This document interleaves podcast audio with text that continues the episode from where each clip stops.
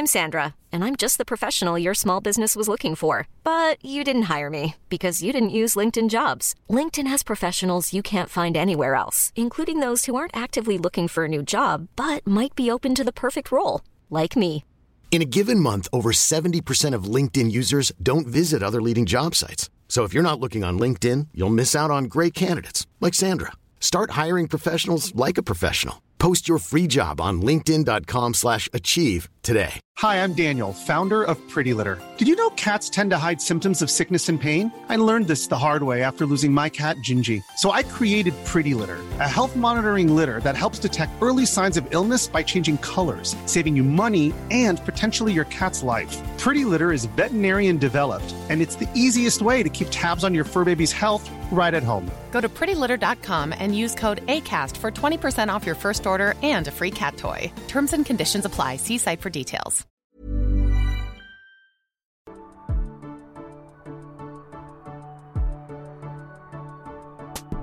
Hello and welcome to Breaking Down Bad Books, a podcast analysing trashy bestsellers from a literary perspective. And today we're looking at chapter 20 of Eclipse titled Compromise. So, where we left off, not much happened. It's the same old. She ramped up all this tension that the vampires were going to descend on the town, but then she said, Oh, in five days' time. So now we're just practicing. We're just teaching werewolves how to kill vampires, which I think they should know inherently. That is their one purpose on this earth, but apparently Jasper has to teach them all the tricks. Like, fight from the left, fight from the right, don't fight them directly. Like, hello, they're werewolves, they can just pounce on them from any direction. And the polite werewolves, they're like, oh, wow, that's great, thanks for letting us know. Meanwhile, Jacob's meant to be watching all this, but Bella's sitting next to him and she's patting him like a dog, and they keep calling them dogs. I think we need some clarity on what creatures these werewolves are. They're wolves. Stop treating them like dogs. Dogs and wolves are different. Does Stephenie Meyer know that dogs and wolves are different creatures? I don't think she does. Because every chapter we hear Edward saying, Oh, good, good point, dog. All the vampires are calling them dogs. And I know it's meant to be a derogatory term, even though dogs are the greatest things on this bloody earth. But it does sort of seem to me like there's confusion over what beings they are. Remember back in New Moon, they thought it was a bear attack or something? These people were staring at these wolves and they're like, oh no, a bear. And it's like, what? Where did, where did a bear come from? And now they're giant dogs? Has anyone in Forks seen a wolf before? And also, last chapter, there was all this hullabaloo about how to. All this hullabaloo about how to get Bella out of Charlie's house and to get Charlie on a fishing trip. I just all this table setting for the big confrontation. And it just strikes me as humorous because they're like, oh, Charlie, Alice will be lonely in that big house while her family goes hunting. Oh, I need to keep her company. Whereas the last two times she's run out for a confrontation, she just went, bye, Charlie. in Twilight, she said, the same words, the same exact words verbatim, what her mum said to him when she walked out. She repeated that and broke his heart. And then in New Moon, his best friend died and she just left and went to Rome. So, like, now, now all of a sudden she cares about being grounded when she's going to become a vampire in like a month or two anyway. Now she cares about creating a backstory and crafting an alibi. She's never cared before, but now she cares. Okay, so she says, everything's ready. I was packed for my two day visit with Alice. And she puts it in quote marks, being like, remember, I'm actually going to be boning Edward. So that's the thing as well. So this chapter, it's just horny, horny, horny, horny, horny. She wants to bang Edward. And I feel like I'm reading American Pie because this whole chapter is about how she's going to lose a V card. She also tells us that she's given the concert tickets to Angela, Ben, and Mike and Mike was now going to go with Jessica, which was just as she'd hoped, apparently, even though she'd only ever bought three tickets, I think, and now there's a random fourth ticket, so maybe Jessica's buying her own ticket, but this was exactly as she had hoped. She says Charlie's gone fishing, Colin and Brady, the two youngest wolves, they're staying behind to protect La Push. Everything's in place. Everyone she cares about is safe. Just those four particular classmates are safe. Lauren's fucked. Tyler's fucked. Eric is screwed, he's gonna die, but at least Angela, Ben, Mike, and Jessica, they're all safe. She says, I'd done all I could, I'd tried to accept that and put it out of my head, oh, but I'm still so worried. But one way or another, this would all be over in 48 hours. If only. If only. I'm talking to you from the future, Bella, and there's a whole other book, a big book. still to come, so it's not to all be over in 48 hours. Oh, you sweet summer child. If only you knew, Bella. If only you knew. Plus a prequel. Well, not so much a prequel as a retelling of the first one, Midnight Sun. Have you guys read that? I'm still on the first chapter. And I, I guess I'll pick it up one day, but I'm really not too sure if it's worth it. If you guys think it's good, let me know. And so Edward's saying, Hey, baby, we've just got this one night together. Let's just relax. Forget about everything besides just you and me. And she says, knowing that she had this night with him alone, that would help her ease her mind. She said some things had changed within me. She says, for instance, I was ready to join his family and his world. The fear and guilt and anguish I was feeling now had taught me that much. So she says she'd had a chance to concentrate on this as she'd gazed at the moon while resting against a werewolf. And she knew that the next time something came at them, she would be ready. She'd be an asset, not a liability, because she'd be a vampire. Well, again, talking to you from the future, babe, that's not going to be the case. I'm a bit spotty on the details of Breaking Dawn, but I do know she's pregnant and useless for half of it, right? With that little rotisserie chicken inside her womb. We'll get to the naming of that child, don't you worry. I've got a lot of thoughts percolating in this old noggin of mine about that kid. Oh god, the naming of that kid. Ridiculous. So she's saying to us she's ready to become a vampire, but there's one little thing. There's one little thing that's still niggling about. And she says, I knew which human experience I was going to insist on before I became inhuman. And that's her virginity. She doesn't really outright say it too soon. This whole chapter, she's just hinting towards wanting to pop a cherry. But, like, you, know it. I know it. All of us reading it are thinking, yeah, she wants to get that cherry popped. And you know, to each their own, but the language she's using being like, I really want this to be a human experience because the next time we do it, it'll be a vampire experience. And I'm like, what? Like, does it really matter? Does it really matter risking your life just to have this one root under your belt before you become a vampire? Just do it when you're a vampire. At least that's something you can still do when you're a vampire. You can't eat, you can't sleep, you may as well bang. Because, like, wouldn't it be better when you're a vampire? First of all, you'll have the stamina, you'll have the strength, You've got that undeniable chemistry with your vampire lover. You're not going to get knocked. Well, you you could very well get knocked up, but you, I I would assume as vampires you wouldn't get knocked up. You wouldn't get an STD, etc., etc. I'd embrace the vampire lovemaking if I were her. I wouldn't really care about doing it while I was a human. Especially because he's going to break you in two, right? Right? Like, how is that not first thought? She says when she kisses him, it's like kissing marble, like kissing a hard mouth. What do you think a dick inside you will do? I'm sorry to get vulgar, guys, but it's just ridiculous that she's considering this. And like she's always talking about how cold his body is. Like imagine that inside you, Bella, you'll go into shock. You'll catch hypothermia. Like the logistics alone should be just not making this an issue, but not okay. It's one of the human experiences she is going to insist on. And so she's driving to Edward's house with Edward in the car, and she feels nervous about bringing it up because she knows it's going to be an argument and a fight. And, like, oh, uh, yeah, of course it is. And then she says it was after dark when we reached the house. In spite of that, the meadow was bright in the light shining from every window. The meadow? I thought the meadow was somewhere else. I didn't know it was at his house. Or are there, are there separate meadows? Why is she talking about it like the meadow, like it's the meadow? No, it's not. There must be another meadow. I would just call it a front yard, but she's calling it a meadow. So she parks, he scoops her up, he carries her through the house like super fast at superhuman speed, vampire speed, you could call it, and he's kissing her. They're making full use of this empty house. And she says she's not afraid of the kissing any longer because she used to be able to feel the fear and panic leaking through his control, but now he wasn't anxious, he was just enthusiastic. She said he seemed as thrilled as I was that we had tonight to concentrate on being together. I mean, you do have still the looming threat of a newborn family of vampires coming to kill you. There is still that, but no, they've got nothing else to concentrate on except each other. And she says he continued to kiss me for several minutes, standing there in the entry. Several minutes? Standing up in an entryway? Go sit down. Go lie down. I know you have a bed now. Go lie down. What are you doing standing up for several minutes? Like, at least shut the door. You're letting all the cold air in. So now she's thinking, ah, he's into this too. Maybe this won't be as hard as I thought. And so then he says, Welcome home. And she's like, Oh, yeah, that's nice. And he sets her on her feet. And then he says, Oh, I've got something for you. The hand me down. You remember you said I was allowed to give you a hand me down gift? And she's like, Oh, yeah, I guess. Like, she could not feign enthusiasm for one second. She was like, Yeah, okay, yeah, sounds good. Whatever. She says, I guess I did say that. Like, oh, bitch, your boyfriend wants to give you a present. Can you at least just, like, pretend? We all do that, don't we? Whenever we open a present, we're like, oh my god, it's so cool, it's so amazing, what is it? Like, you fake it until you make it. And he says, oh, it's up in my bedroom, shall I go get it? And again, because she's horny and this is American Pie, she's immediately thinking, uh, his bedroom, hey? Ooh, maybe he's trying to put the moves on me. So she says, yeah, sure.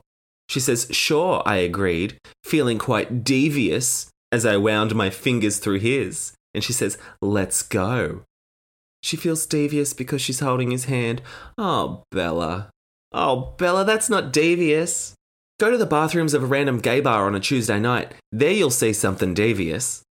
Hand holding, Bella, that's not devious, doll. Oh, you sweet, sweet summer child. So he scoops her up and he runs up the stairs. Like, okay, I know you're a vampire, but you could just walk. It's one flight of stairs. You're not climbing Everest here. I think you can go at human speed. Like you've got all night to spend together, you can spare the 10 seconds walking up the steps.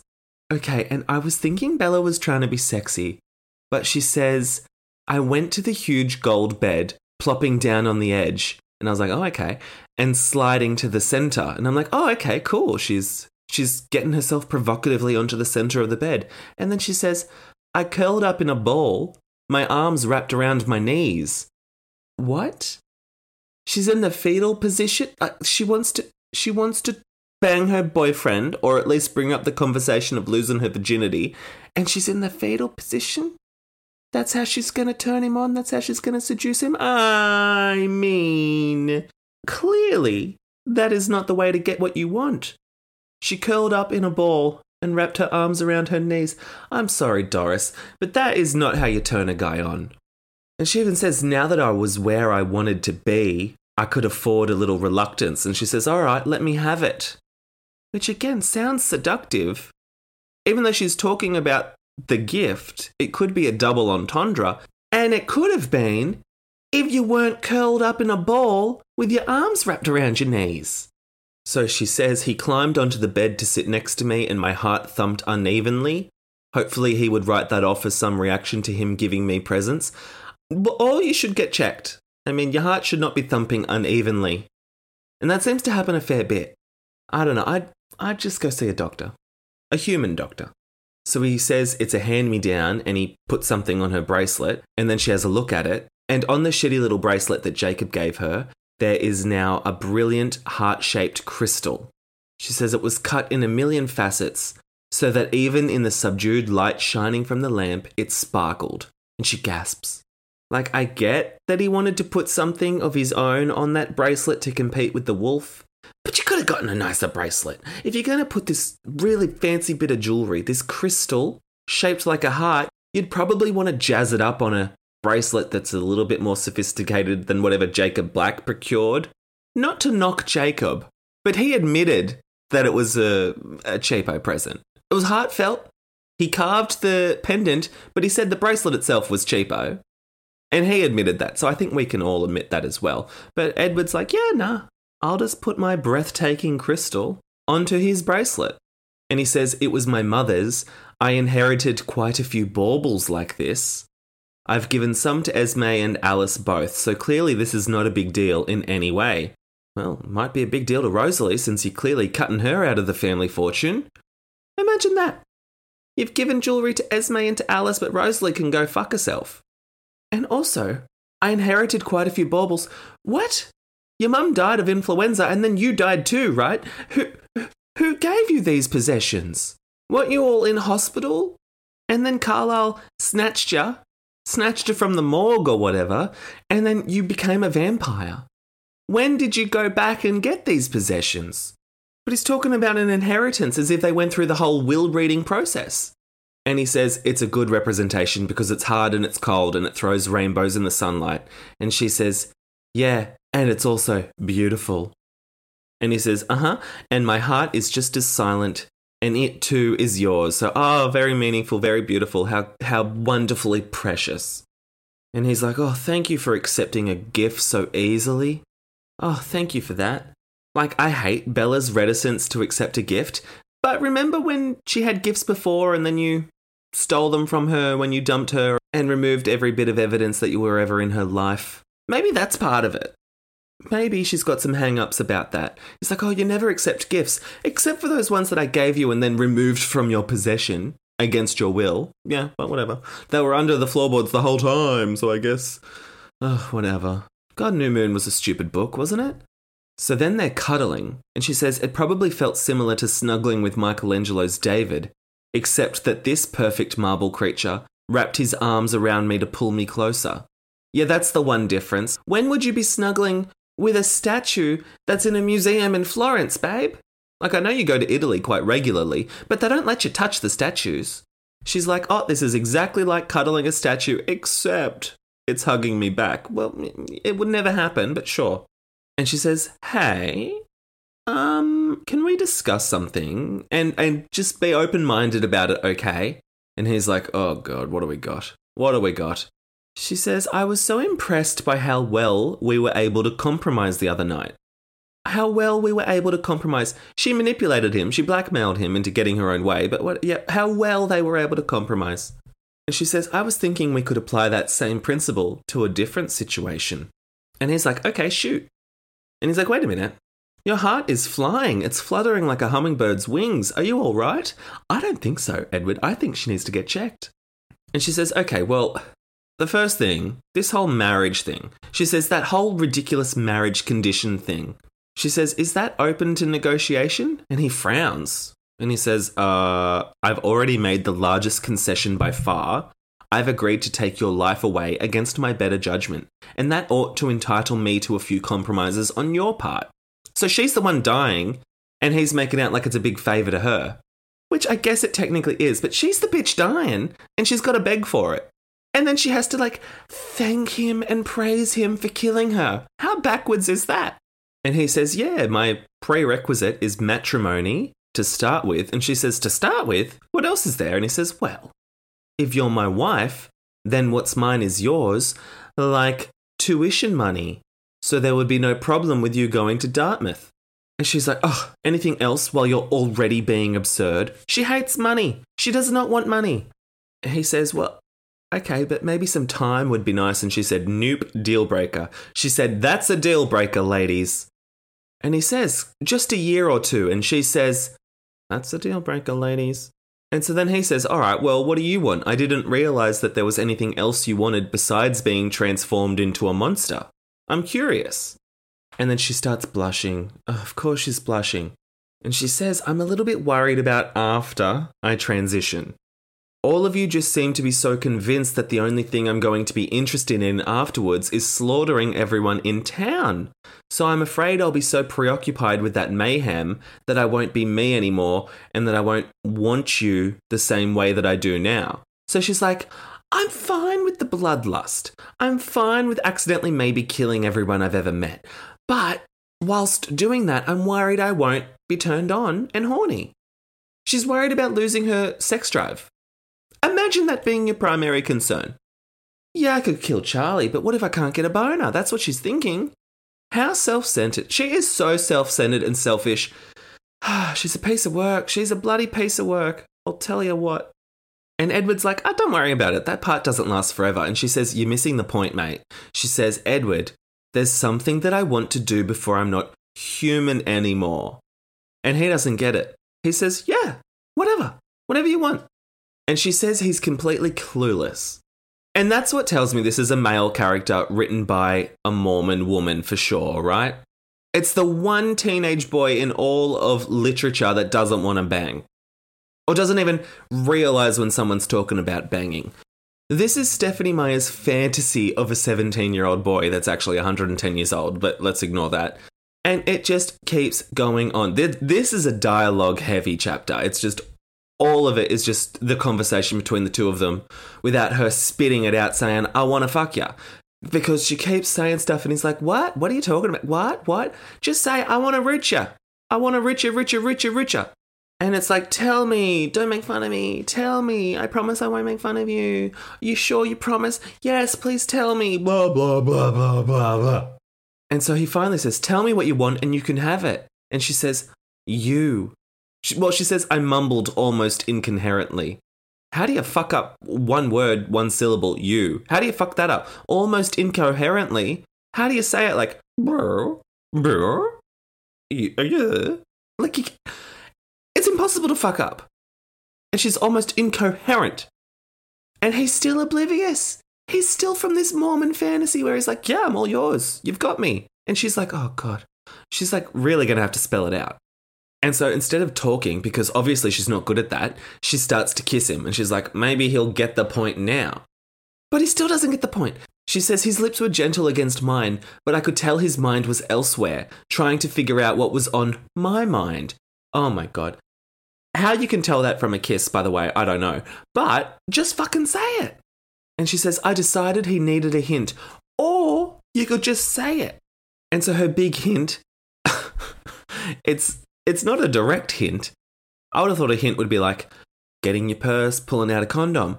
But no, her hint is with trembling hands, she undoes one of his buttons from his shirt, from around the collar of his shirt. So, like the very tippy top button, or the second button, but it's up in that top quadrant. And that's the big hint. And, but, but he gets it. He's like, what? Oh, being shirtless, that must mean sex. Has he not been shirtless in front of her before? Oh my god, the pair of them. And his lips freeze, and she's like, Oh, I could almost hear the click in his head as he put together my words and my actions. That top button getting undone. So saucy, so provocative, so promiscuous. And he says, Be reasonable, Bella. And he pushes her, he pushes her away at once. Just get off me.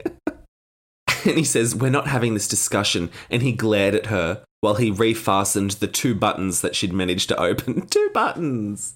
She got two buttons done. And he said, Well, that's enough. And she says, I say we are, as in having the conversation. And he says, I say we're not. And so we go through that for a page and a half. And he says, I thought it would be something faintly realistic. And she says, So you can ask for any stupid, ridiculous thing that you want, like getting married, but I'm not even allowed to discuss what I. And then he cuts her off and he says, No, no. And so then she starts to feel less angry and starts to feel embarrassed. And it took her a while to figure out what she was feeling. And then she, like, starts to cry and she wants to run from the room because she says rejection washed through me, instinctive and strong. And like clearly he's just saying no because he knows he'll kill you if he ever banged you. Like that's the main reason. And she says, "Oh, I know I'm being irrational that it's probably for my own personal safety, but I can't help but feel like he doesn't want me. I feel unwanted and unwantable. What's the difference there? Unwanted and unwantable? Seems unnecessary to include the second option. So now she's all in a feeling. She's butthurt because she's been rejected, even though she knows the logic behind it, but she's not thinking logically because she just wants that D. She's horny. She's horny. And in that, she's relatable, I guess. I mean, if you had a fine piece like Edward Cullen as your boyfriend, you'd want to jump his bones too. But when he said to me, Oh, I'd kill you, I'd be like, You know what? Let's just do handies. And that's the thing. They keep acting like as soon as they have penile vaginal intercourse that he'll kill her. And it's like, okay, well, then maybe can you not do something else? Can we not try a blowjob? Can we not try, I don't know, nipple play or something? Like, I'm just spitballing here. And this is where the compromise should come into it. Say, no, I will not have sex with you, Bella. But if I were to maybe do something else with my fingers to you, where I wouldn't lose as much control, why not try that? That's all I'm saying. That's all I'm saying. There's a rainbow of possibilities when it comes to sex. It's not all about the P and the V, guys. That's just, you know, what you'll learn when you grow up. Millions of people have lost weight with personalized plans from Noom, like Evan, who can't stand salads and still lost 50 pounds. Salads, generally, for most people, are the easy button, right? For me, that wasn't an option. I never really was a salad guy. That's just not who I am. But Noom worked for me. Get your personalized plan today at Noom.com. Real Noom user compensated to provide their story. In four weeks, the typical Noom user can expect to lose one to two pounds per week. Individual results may vary. I'm Sandra, and I'm just the professional your small business was looking for. But you didn't hire me because you didn't use LinkedIn jobs. LinkedIn has professionals you can't find anywhere else, including those who aren't actively looking for a new job but might be open to the perfect role, like me. In a given month, over 70% of LinkedIn users don't visit other leading job sites. So if you're not looking on LinkedIn, you'll miss out on great candidates like Sandra. Start hiring professionals like a professional. Post your free job on linkedin.com/achieve slash achieve today. Ever catch yourself eating the same flavorless dinner three days in a row? Dreaming of something better? Well, HelloFresh is your guilt-free dream come true, baby. It's me, Keke Palmer. Let's wake up those taste buds with hot, juicy pecan-crusted chicken or garlic butter shrimp scampi. Mm. Hello Fresh. Stop dreaming of all the delicious possibilities and dig in at HelloFresh.com. Let's get this dinner party started. Since 2013, Bombas has donated over 100 million socks, underwear, and t shirts to those facing homelessness. If we counted those on air, this ad would last over 1,157 days. But if we counted the time it takes to make a donation possible, it would take just a few clicks. Because every time you make a purchase, Bombas donates an item to someone who needs it. Go to bombas.com slash ACAST and use code ACAST for 20% off your first purchase. That's bombas.com slash ACAST, code ACAST. And so now he's like, well, he's actually being quite cruel. He says, What now? Because he can sense that she's crying because she's got tears in her eyes. And he says, What now? Which is just very caring. totally someone I'd want to marry and spend eternity with. Someone who says, What now? when you're crying? Fuck off, Edward. And she's like, Nothing. And he says, Did I hurt your feelings? and she says, No. And he's like, Oh, God, I've hurt your feelings, didn't I? Oh, God. So now he's hugging her and he's reassuringly stroking her. And he says, You know why I have to say no. He says, You know I want you too, though, right? And she says, Do you? And he says, Oh, of course I do, you silly, beautiful, oversensitive girl. Not the reassuring words that I would use. Beautiful I'd keep, but silly and oversensitive.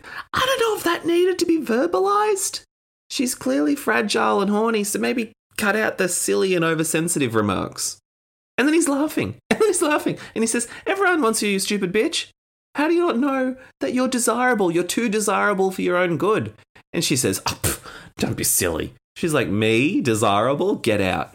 And he says, Do I have to send a petition around to get you to believe? Shall I tell you whose names would be on top of the list? You know a few of them, but some might surprise you.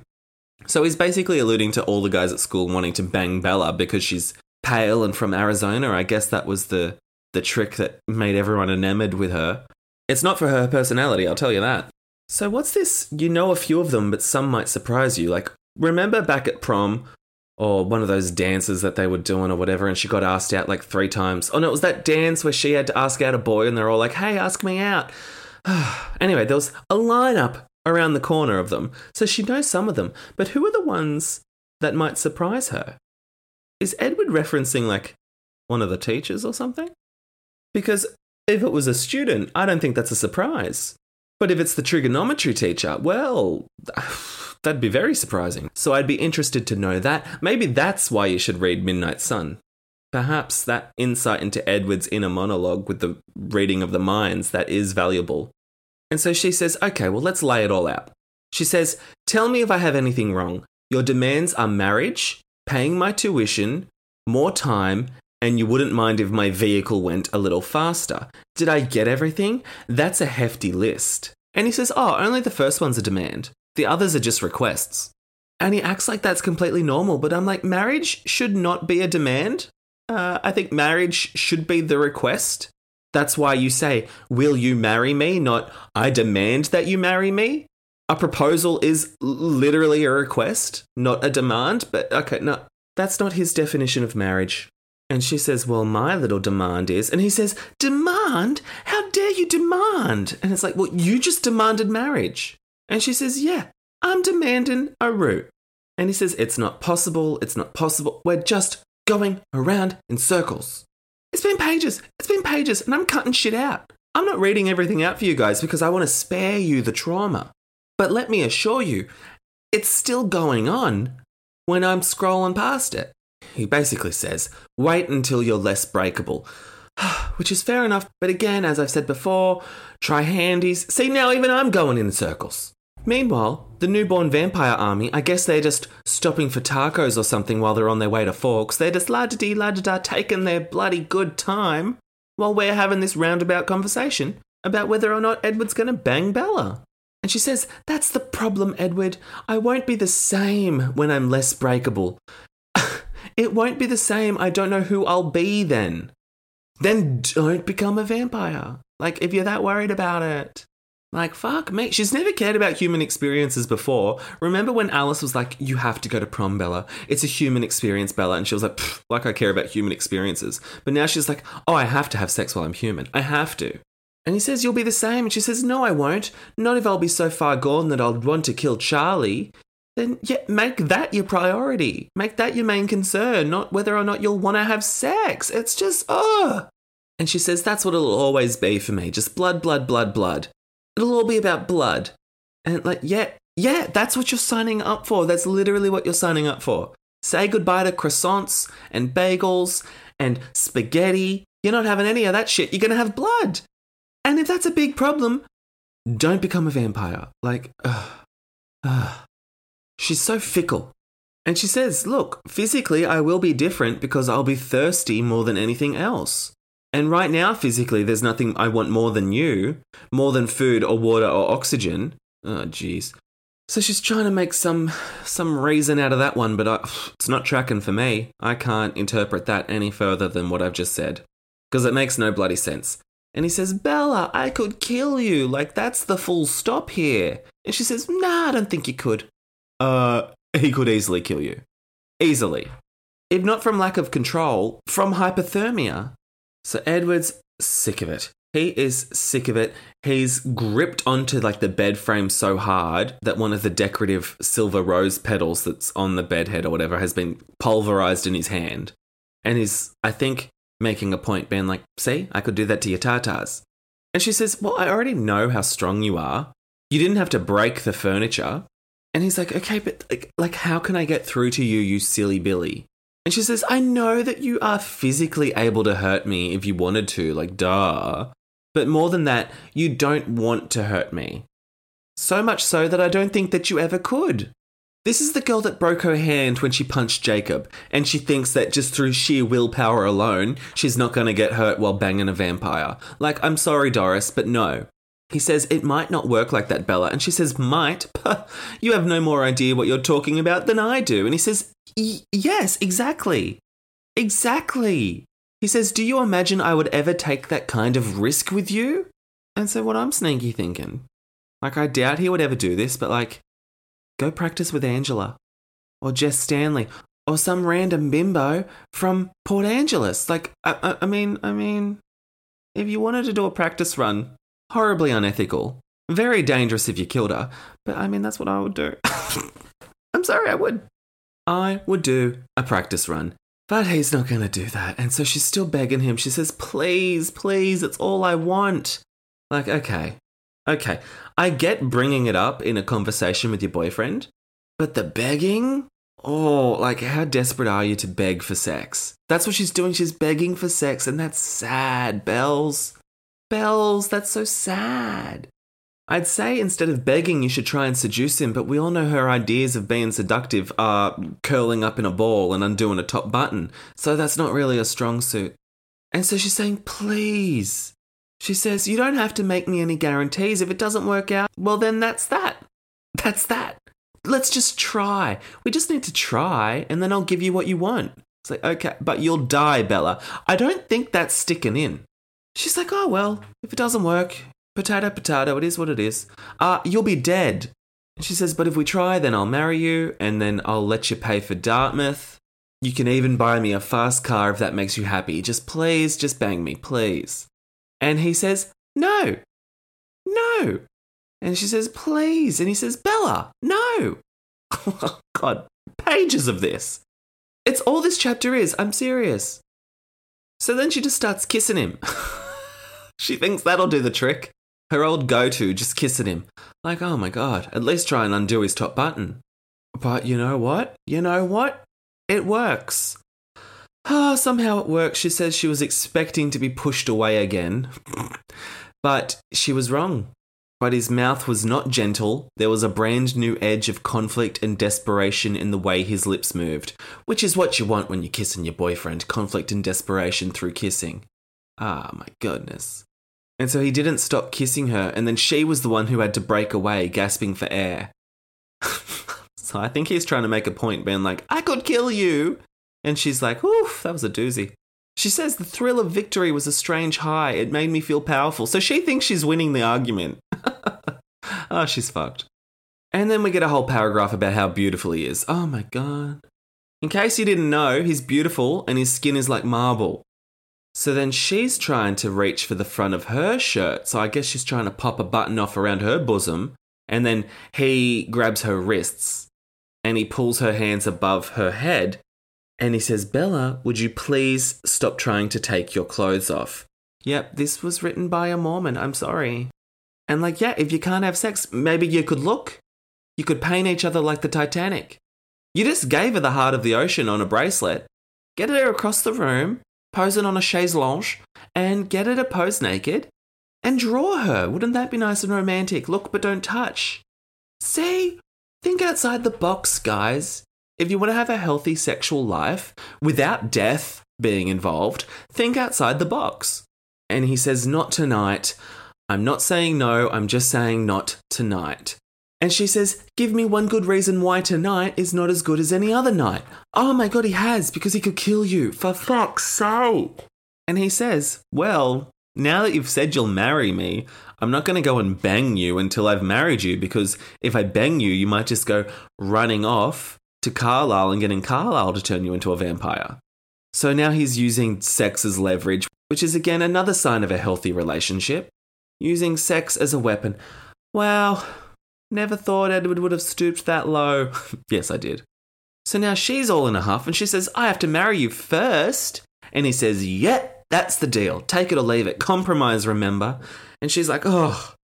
And she's all pissed off, but then he starts kissing her. And she's like, Oh, that's nice. She says, Oh, that's persuasive. Oh, I like when he kisses me. So, yeah, sex is a weapon again. And then she says, between kisses, gasping for breath, she says, I think that's a bad idea. And he says, You have such a one track mind, Bella. And she's like, What? How did this happen? And he says, You're engaged. And she says, Ew, please don't say that out loud. And he's like, Sucked in, you're engaged. And she's like, No, I'm not. And she's like, Oh my God, I guess I am. And he's like, Are you happy? And she's like, No, I guess. I, I guess I'm happy. Are you happy? And he says, exceptionally. So now they're acting like they're engaged. I, I thought they already were engaged. We had a whole proposal in the woods or something, didn't we? Like I thought, I thought, I thought we'd already gotten through this, but now they're like, oh wow, this is different. We're engaged. Oh brother. So they keep kissing and then bantering about their engagement. Fuck me dead. And so then she says, look, Edward, I said I would marry you, and I will. I promise. I swear. If you want, I'll sign a contract in my own blood. And he's like, oh, that would actually, that would actually not be very appropriate. And she says, look, what I'm saying is this. I'm not going to try and trick you or anything. You know me better than that. So there's really no reason to wait. We're completely alone, so why don't you just bang me? So she's got a one track mind. She's got an empty house and she wants to use it. She does not want an empty house to go to waste. And he says, not tonight. And so we have that whole fight again about not tonight. just do oral, just do oral and put me out of my misery. And so then she's interrogating him, being like, Why are you being so reticent to get married now all of a sudden? For fuck's sake. And she says, Are you planning to go back on your word? And he says, No, I swear to you, we will try after you marry me. we need a lawyer in the room. This all needs to be notarized and put in a contract or something because, like, I can't have the same arguments again. Just someone to take notes. Just a stenographer in the room would be fantastic. So then she says, You make me feel like a villain in a melodrama, twirling my mustache while I try to steal some poor girl's virtue. And then he, like, quickly looks away. And she says, Oh, that's it, isn't it? You're trying to protect your virtue. And she starts laughing. She starts giggling. So I guess he's a he's a virgin and she's making fun of him for that. Is that what's happening here? Of of all the things to be laughing about, she's not good in an argument, is she? She would she would do well to have some practice on debating squads because she she cannot win an argument. And he says, "No, I'm trying to protect your virtue." And he says, "Let me ask you something. How many people in this room have a soul, a shot at heaven?" And she says, two. And he said, All right, uh, I get your point, but really, it's just you. And he says, If you want to protect your soul, get into heaven or whatever, then there are some rules that need to be followed. So he's.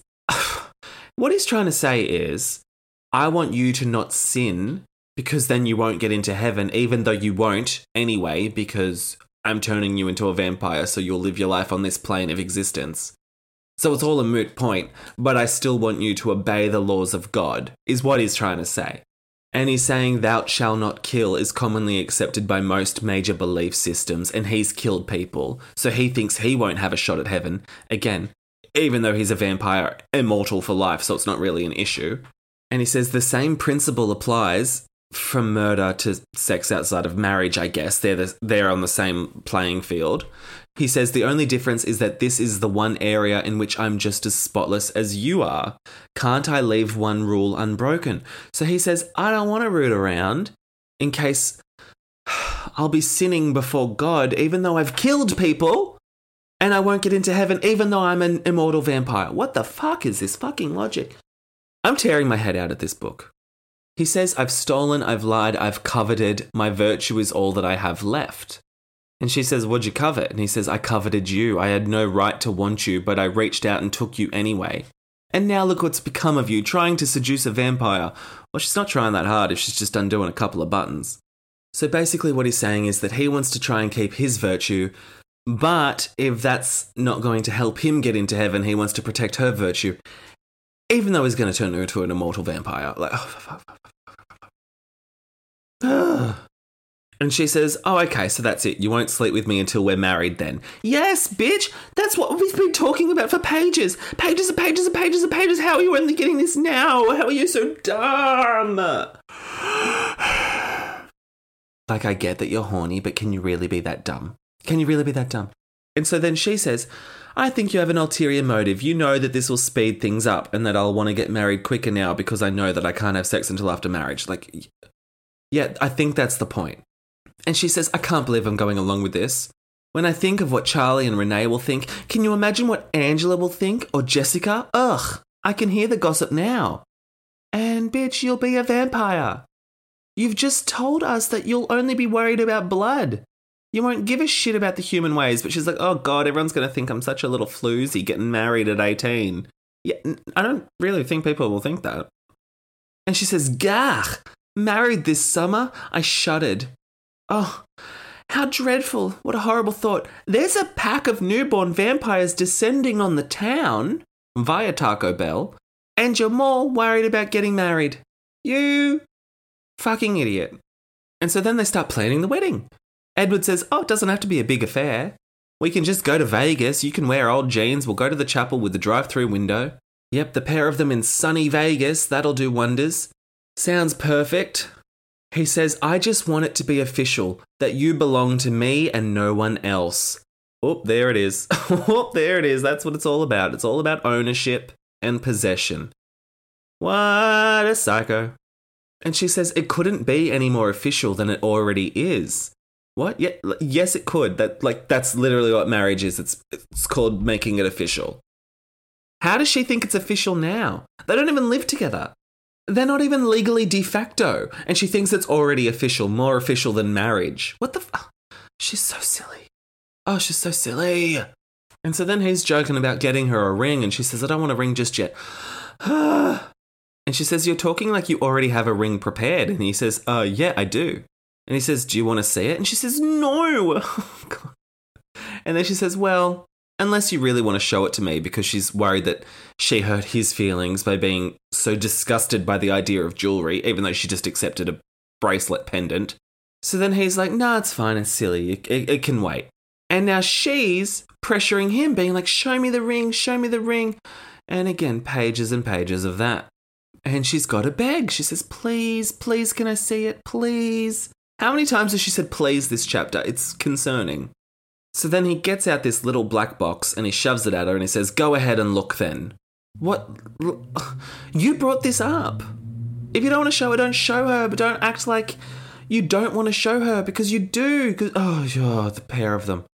And she says, You didn't spend a lot of money, did you? Lie to me if you did. Like, are you that what? Oh, this this whole thing that she can't stand him spending money on her. It's oh, it's really frustrating. And he says, It's just another hand me down.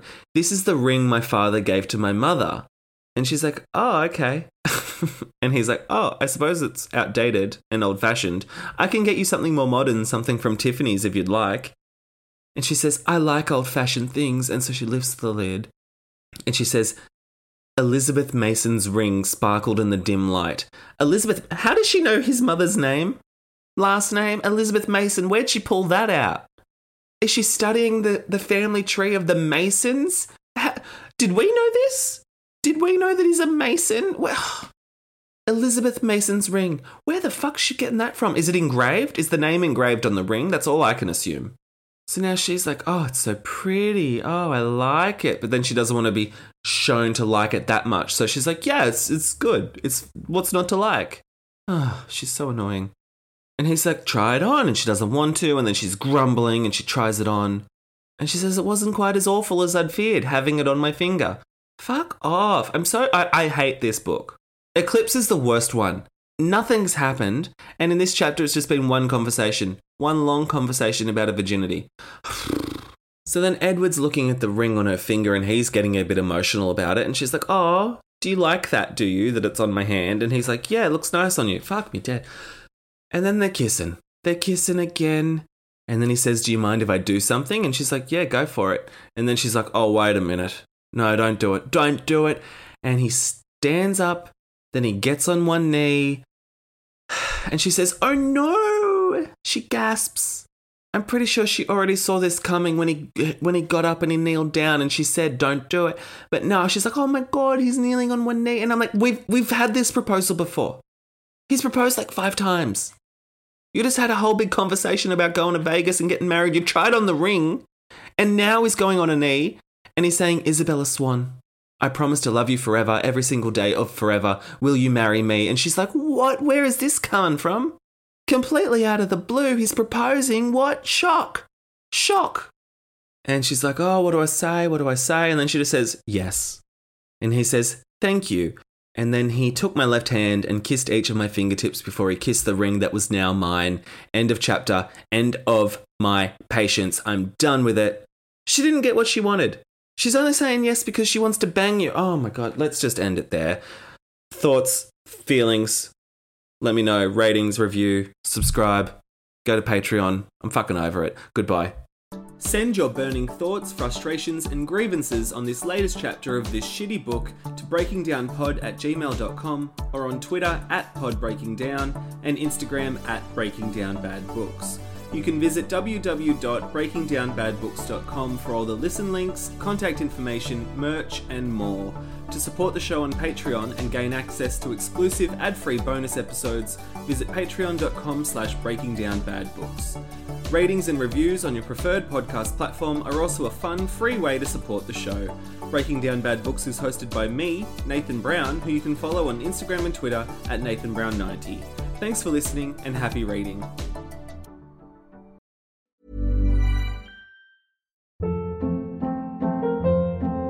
Hold up. What was that? Boring. No flavor. That was as bad as those leftovers you ate all week. Keke Palmer here, and it's time to say hello to something fresh and guilt-free. Hello Fresh. Jazz up dinner with pecan-crusted chicken or garlic butter shrimp scampi. Now that's music to my mouth. Hello Fresh. Let's get this dinner party started. Discover all the delicious possibilities at hellofresh.com.